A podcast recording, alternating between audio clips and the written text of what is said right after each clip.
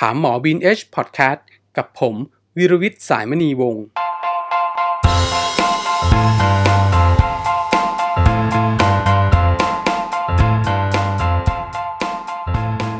สวัสดีครับ คุณผู้ฟังใน EP ก่อนนี้เราได้ถามคุณหมอเรื่องการสื่อสารกับลูก การให้นม การดูแล และการสังเกตอาการผิดปกติของลูกกันมาพอสมควรแล้วนะครับ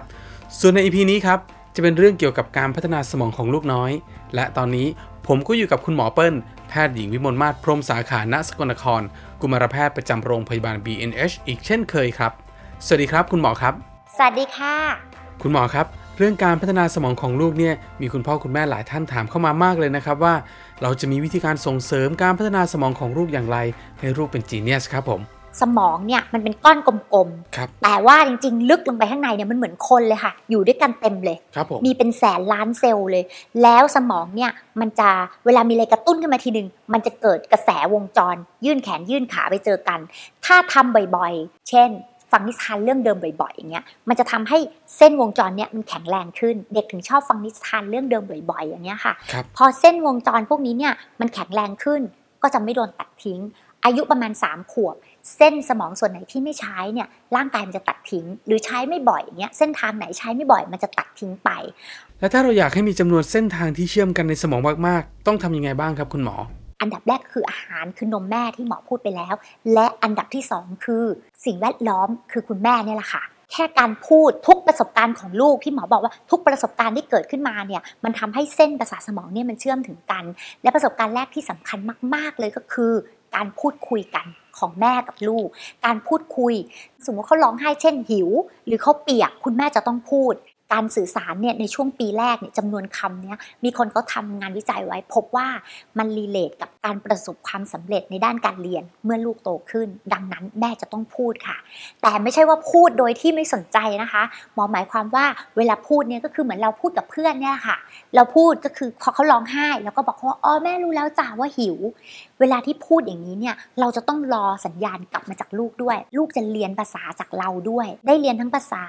ได้ทั้งความสัมพันธ์ที่ดีการพูดคุยกับลูกสำคัญมากครับการร้องเพลงให้ลูกฟัง การร้องเพลงเนี่ยครับผมก็เห็นคุณพ่อคุณแม่หลายท่านไม่กล้าร้องเพลงให้ลูกฟังนะครับเพราะไม่มั่นใจบ้าง บอกว่าตัวเองร้องเพลงเพี้ยนบ้าง บอกว่าตัวเองร้องเพลงไม่เพราะบ้างนะครับเออถึงจะร้องไม่เพราะขนาดไหนแต่ลูกชอบฟัง เป็นเหมือนฟังแล้วรู้สึกปลอดภัย การร้องเพลงให้ลูกฟัง การอ่าพูดคุยกับลูก พวกนี้ล้วนแต่กระตุ้นพัฒนาการสมองของลูกทั้งสิ้น และการมองหน้ากัน การที่ลูกน้อยได้มองหน้าคุณแม่ ตอนที่ให้นมเนี่ยหมอถึงบอกว่าให้นมแม่เนี่ยมันไม่ใช่แค่สารอาหาร มันมีอย่างอื่นด้วยที่เขาจะได้ เวลาที่คุณแม่เนี่ยอุ้มเขากอดกันเห็นหน้ากัน ลูกตอนแรกเกิดไม่มองเห็นแล้วนะคะ เขาจะเห็นระยะประมาณเนี้ย8ถึง12นิ้วเขาจะมองเห็นหน้าเราตั้งแต่จากหัวนมคุณแม่เนี่ยจนถึงหน้า แล้วสิ่งที่เด็กชอบดูมากที่สุดคืออะไรรู้ไหมคะ หน้าคุณแม่ อันนี้เขามีการทำการทดลองมาแล้ว พบว่า เด็กเนี่ยชอบมองหน้าแม่มากที่สุด โดยเฉพาะตรงผมเนี่ยที่ตัดกันกับใบหน้าเนี่ยเด็กจะชอบดูแล้วก็ตรงตาเนี่ยค่ะเด็กจะชอบดูเพราะว่ามันเป็นสีตัดกัน แล้วสำหรับคุณแม่บางคนนะครับที่ไม่ได้เลี้ยงลูกเอง แต่เอาลูกไปอยู่กับคุณตาคุณยาย ลูกจะสามารถมองอะไรแทนใบหน้าของคุณแม่ได้บ้างครับคุณหมอ ถ้าไม่ใช้หน้าคุณแม่หมอก็แนะนำว่าอา จจะใช้เป็น pattern ติดเอาไว้ก็ได้ค่ะ ติดไว้ข้างเตียงเป็นสีขาวดำตัดกัน อันนี้ก็ช่วยกระตุ้นการมองเห็นเช่นกัน ครับผมทีนี้พอลูกเริ่มโตอีกนิดนึงอะค่ะ ไม่ได้โตมากเลยนะ สักประมาณแค่แค่สองสาเดือนอย่างเงี้ยเด็กจะค่อยๆ เริ่มสนใจการมองเห็นมากขึ้นเรื่อยๆ คือในช่วงอาทิตย์แรกของชีวิตเนี่ยยังเป็นแค่ทำอะไรตาม reflex คือพอมีอะไรมากระตุ้นปุ๊บทำตามนั้น พอเป็นช่วงที่สองคือประมาณสักหลังอาทิตย์หนึ่งไปเนี่ยจนถึง 2 เดือน เด็กจะร้องไห้ตลอดเวลา แล้วก็อยากจะให้อุ้มอืม ช่วงนี้ก็จะเป็นช่วงที่หมอจะบอกว่าให้แม่คุยกับน้อง และพยายามสื่อสารกัน และพยายามอ่านให้ได้ว่าลูกอยากได้อะไร หลังจากนั้นเนี่ยพอประมาณ3ามถึงสี่เดือนเนี่ยเด็กจะเริ่มมองเห็นโดยเฉพาะคนที่กินนมแม่จะเห็นเร็วกว่าคนอื่น เด็กจะสนใจและเด็กจะมองลืมตามองดูเราเฉยๆแบบนี้ค่ะ มองตาแป๋วเลย เวลาที่มองเฉยๆแบบนี้เนี่ยเป็นช่วงที่คุณแม่เริ่มเล่านิทานได้เลยค่ะ เด็กเนี่ยตอนที่เขาเกิดเนี่ยเวลาที่เขามองเห็นอย่างที่หมอบอกว่ามองเห็นประมาณ8ถึง12นิ้ว จากหัวนมแม่จนถึงหน้าแม่ เขาเหมือนคนสายตาสั้นที่ไม่ได้ใส่แว่น แต่ตอน 3-4 เดือนเนี่ยตอนที่เริ่มเห็นชัดเขาเหมือนคนสายตาสั้นที่ใส่แว่นตาแล้ว เขาเห็นชัดมาก จะสังเกตได้อย่างนี้คือเขาจะดูดดูดดูดนมดูดดูดปุ๊บแล้วก็สายหายหน้าหนีดูดดูดปุ๊บหันหน้าหนีคือไปดูอย่างอื่น ช่วงนี้เป็นช่วงที่เด็กสนใจจะดู ให้คุณแม่เริ่มเล่านิทานได้เลย เรื่องเล่านิทานนี้ก็เป็นปัญหาของคุณพ่อคุณแม่หลายท่านนะครับเพราะเล่าแล้วลูกไม่สนใจไม่ฟัง ก็เลยไม่รู้ว่าต้องเล่าแบบไหนนะครับ คุณหมอ เวลาเล่านิทานเนี่ยใช้ภาษาเหมือนเวลาพูดเลยค่ะเขาเรียกว่าภาษาพ่อแม่ คนทั่วโลกใช้ภาษานี้ และมีการทดลองมาแล้วว่า การใช้ภาษาพ่อแม่เนี่ยวิธีการที่พ่อแม่พูดกับเด็กเล็ก ๆ เนี่ยมันเป็นการกระตุ้นสมองบางคนแบบจะอายนิดนึงไม่ต้องอายนะคะ เพราะว่ามันดีต่อสมองของลูกค่ะ เอ๊ะแล้วภาษาพ่อแม่นี่คือยังไงครับ ภาษาพ่อแม่คือยังไงจะใช่อย่างนี้ค่ะ เสียงอาจจะยานนิดนึง อาจจะ มีเป็นพิชคือเป็นแบบบางทีเสียงสูงกว่าปกติ แล้วก็เน้นคำมากขึ้น มีหน้าตามี facial expression ที่มากกว่าปกติ อันนี้คือเป็นภาษาพ่อแม่ ก็เหมือนเวลาเล่านิทานให้ฟังนี่แหละค่ะ แต่เล่านิทานให้เด็กเล็กฟังเนี่ย เราไม่ใช่ต้องมานั่งเปิดแล้วอ่านทุกบรรทัดนะคะ เช่นกาละครั้งหนึ่งนานมาแล้วไม่ต้องเปิดมาแล้วเริ่มที่หนังสือเล่มที่มันหนาพอที่ลูกจะไม่ฉีกได้นะคะ คือเป็นหนังสือที่แข็งหน่อย เขาจะเริ่มเข้าใจว่าอ๋ออืมหนังสือไม่ได้มีไว้สำหรับฉีกแล้วเวลาเปิดให้ดูอาจจะเล่าแค่กบสีเขียวร้องอบอบลูกไก่ตัวสีเหลืองร้องจิบจิบแค่นี้ก็พอแล้วค่ะ แค่ให้ดูเท่านั้นเอง เป็นแค่สั้นการเล่านิทานหรือการเล่าบรรยายพร้อมมีภาพประกอบแบบนี้ส่งผลยังไงต่อลูกบ้างครับคุณหมอๆการให้ดูภาพพวกนี้เนี่ยแล้วมีการบรรยายประกอบไปด้วยเนี่ยมันทำให้กระตุ้นให้ลูกเนี่ย มีความสุขแล้วก็กระตุ้นสมองของลูก เราที่กำลังทำอยู่ตอนนี้ทุกวันก็คือการแกะสลักสมองนะคะครับการอ่านหนังสือเป็นอันหนึ่งที่สำคัญมากๆ แล้วจากนั้นเนี่ยเราค่อยๆ เปลี่ยนค่ะคุณแม่ การอ่านหนังสือเนี่ยช่วงแรกๆเนี่ยจะเป็นแค่ภาพน้อยๆสั้นๆพอช่วงใกล้ขวบหนึงอะค่ะเขาจะเริ่มอยากดูอ่าหนังสือภาพที่มันมีเอฟเฟกต์ตั้งแต่ 9 เดือนขึ้นไปเนี่ยเริ่มเป็น อันที่เป็นแบบว่าเปลี่ยนหน้าเป็นภาพจ๊ะเอ๋อย่างนี้ก็ได้ค่ะ เพราะว่ามันจะตรงกับพัฒนาการของเขา แล้วพอสักประมาณขวบกว่าเนี่ยอันที่มีเอฟเฟกต์เอานิ้วแหย่เข้าไปได้ หรือว่ามีผิวสัมผัสอย่างเนี้ยเด็กชอบ แต่พอใกล้ๆสองขวบเนี่ยเขาจะอยากจะฟังนิทานที่เป็นคำซ้ำๆเช่น มามะมากอดกันนะ มามะมากอดกันเถอะ หรือคำที่เป็นคำคล้องจองเด็กสองขวบจะชอบมากคำคล้องจองเนี้ยช่วยให้อ่อพัฒนาการทางภาษาเนี่ยดีเยี่ยม ไม่ว่าทางการอ่านการเขียน การรับฟังแล้วก็ดีต่อพัฒนาสมองของเด็กตอนนั้น และพอสามขวบอาจจะเป็นเรื่องที่ผจญภัยมากขึ้น แล้วพอประมาณสักสี่ขวบเนี่ยเด็กจะอยากอ่านหนังสือพวกสารานุกรมอย่างเงี้ยเป็นได้ค่ะ อยากจะรู้เรื่องเกี่ยวกับวิทยาศาสตร์ที่ฟังมานี่เยอะมากเลยนะครับ เพราะการพัฒนาสมองของลูกไม่ได้ทำกันแค่ช่วงแรกเกิดเท่านั้น แต่ทำกันไปตลอดเลย แล้วนอกจากการพัฒนาด้านการพูด การมองแล้ว ยังมีด้านอื่นคือการสัมผัสใช่ไหมครับคุณหมอ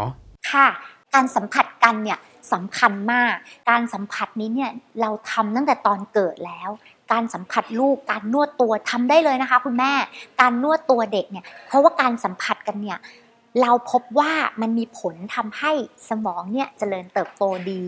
เขามีการเก็บเคส หลังจากที่เกิดสงครามโลกครั้งที่สองมีเด็กกำพร้าเกิดขึ้นเยอะมาก แล้วเด็กกำพร้าพวกนี้เนี่ยเขาเอามาเลี้ยง พบว่าเฮ้ยเด็กพวกนี้ได้กินอาหารตามปกติ ได้รับการเลี้ยงดูดูแลอาบน้ำเปลี่ยนเสื้อผ้าทุกอย่างปกติ แต่ว่าสิ่งหนึ่งที่ไม่ได้คือเด็กไม่ได้รับสัมผัสกอดรัดจากพ่อแม่ แล้วทำให้เด็กหลายคนเลยซึ่งมันเขาเก็บตัวอย่างมาแล้วมันมันมันมีนัยสำคัญคือทำให้เด็กพวกเนี้ยไม่โตตัวเล็กแคะแกนโดยไม่มีสาเหตุ เราเลยพบว่าเออ สัมผัสเนี้ยสำคัญมากสัมผัสจากคุณพ่อคุณแม่เนี่ยการกอดรัดกันหรือการนวดตัวกันอย่างเงี้ยมันเป็นการกระตุ้น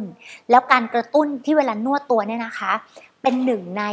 อันหนึ่งที่สามารถ กระตุ้นสมองที่ทำให้เด็กรีแลกซ์เวลาที่เราอุ้มเด็กเนี่ยเวลาที่เราเขย่าขึ้นเราเราบางทีเราแบบ เราโยกขึ้นโยกลง โยกซ้ายโยกขวาเนี่ยทำให้มันไปไปกระตุ้นสมองเขาเรียกว่าส่วนพาราซิมพาติติกเนี่ยหรือสมองส่วนที่ทำให้เราแบบว่าผ่อนคลายเนี่ยมันทำงาน การสัมผัสนวดตัวนี้ก็เป็นอีกอันหนึ่งที่กระตุ้นให้สมองส่วนการ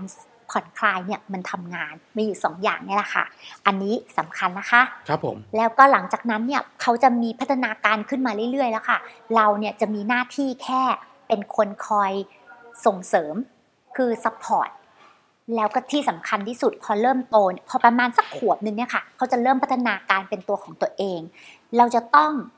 ส่งเสริมให้ลูกช่วยเหลือตัวเองมากที่สุด เท่าที่จะทำได้ ช่วงตอนอายุหนึ่งปี สิ่งที่ peak มากที่สุดคือเขาจะเริ่มเดิน แปลว่าการควบคุมตัวเองจะ peak มากที่สุดตอนนี้ คุณแม่จะต้องส่งเสริมให้เดิน เดินมากที่สุดเท่าที่จะทำได้ แต่ก่อนจะไปเดินก็ต้องคลานด้วยนะคะ จะอย่าลืมให้มีพื้นที่กว้างขวางมากพอที่จะให้คลาน การคลานกับการเดินเหมือนกับการพูดเลย คือ เขาจะต้องคลานมากพอถึงจะไปเดิน เหมือนพูดเขาจะต้องสะสมคำให้มากพอเขาถึงจะไปพูด ซึ่งแต่ละคนเนี่ยบอกไม่ได้ว่าแต่ละคนเนี่ยเท่าไหร่ ดังนั้น เวลาของแต่ละคนอาจจะไม่เหมือนกันได้ ไม่ต้องตกใจนะคะ อย่าได้ไปเปรียบเทียบไป เพียงแต่ถ้าเกิดว่ามีอะไรที่สงสัยให้ถามคุณหมอจะดีที่สุดค่ะ ขอบคุณมากครับคุณหมอ วันนี้เราก็ได้ทราบเกี่ยวกับวิธีการพัฒนาสมองของลูกทั้งการมอง การฟัง และการสัมผัสแบบแน่น ๆ กันแล้วนะครับ ในอีพีต่อไปจะมีเรื่องราวคำถามเกี่ยวกับสุขภาพด้านไหนมาถามคุณหมอกันอีก ก็ฝากติดตามกันด้วยนะครับ หากคุณผู้ฟังมีคำถามเกี่ยวกับสุขภาพ สามารถสอบถามเข้ามาได้ทุกช่องทางของโรงพยาบาลเลยนะครับ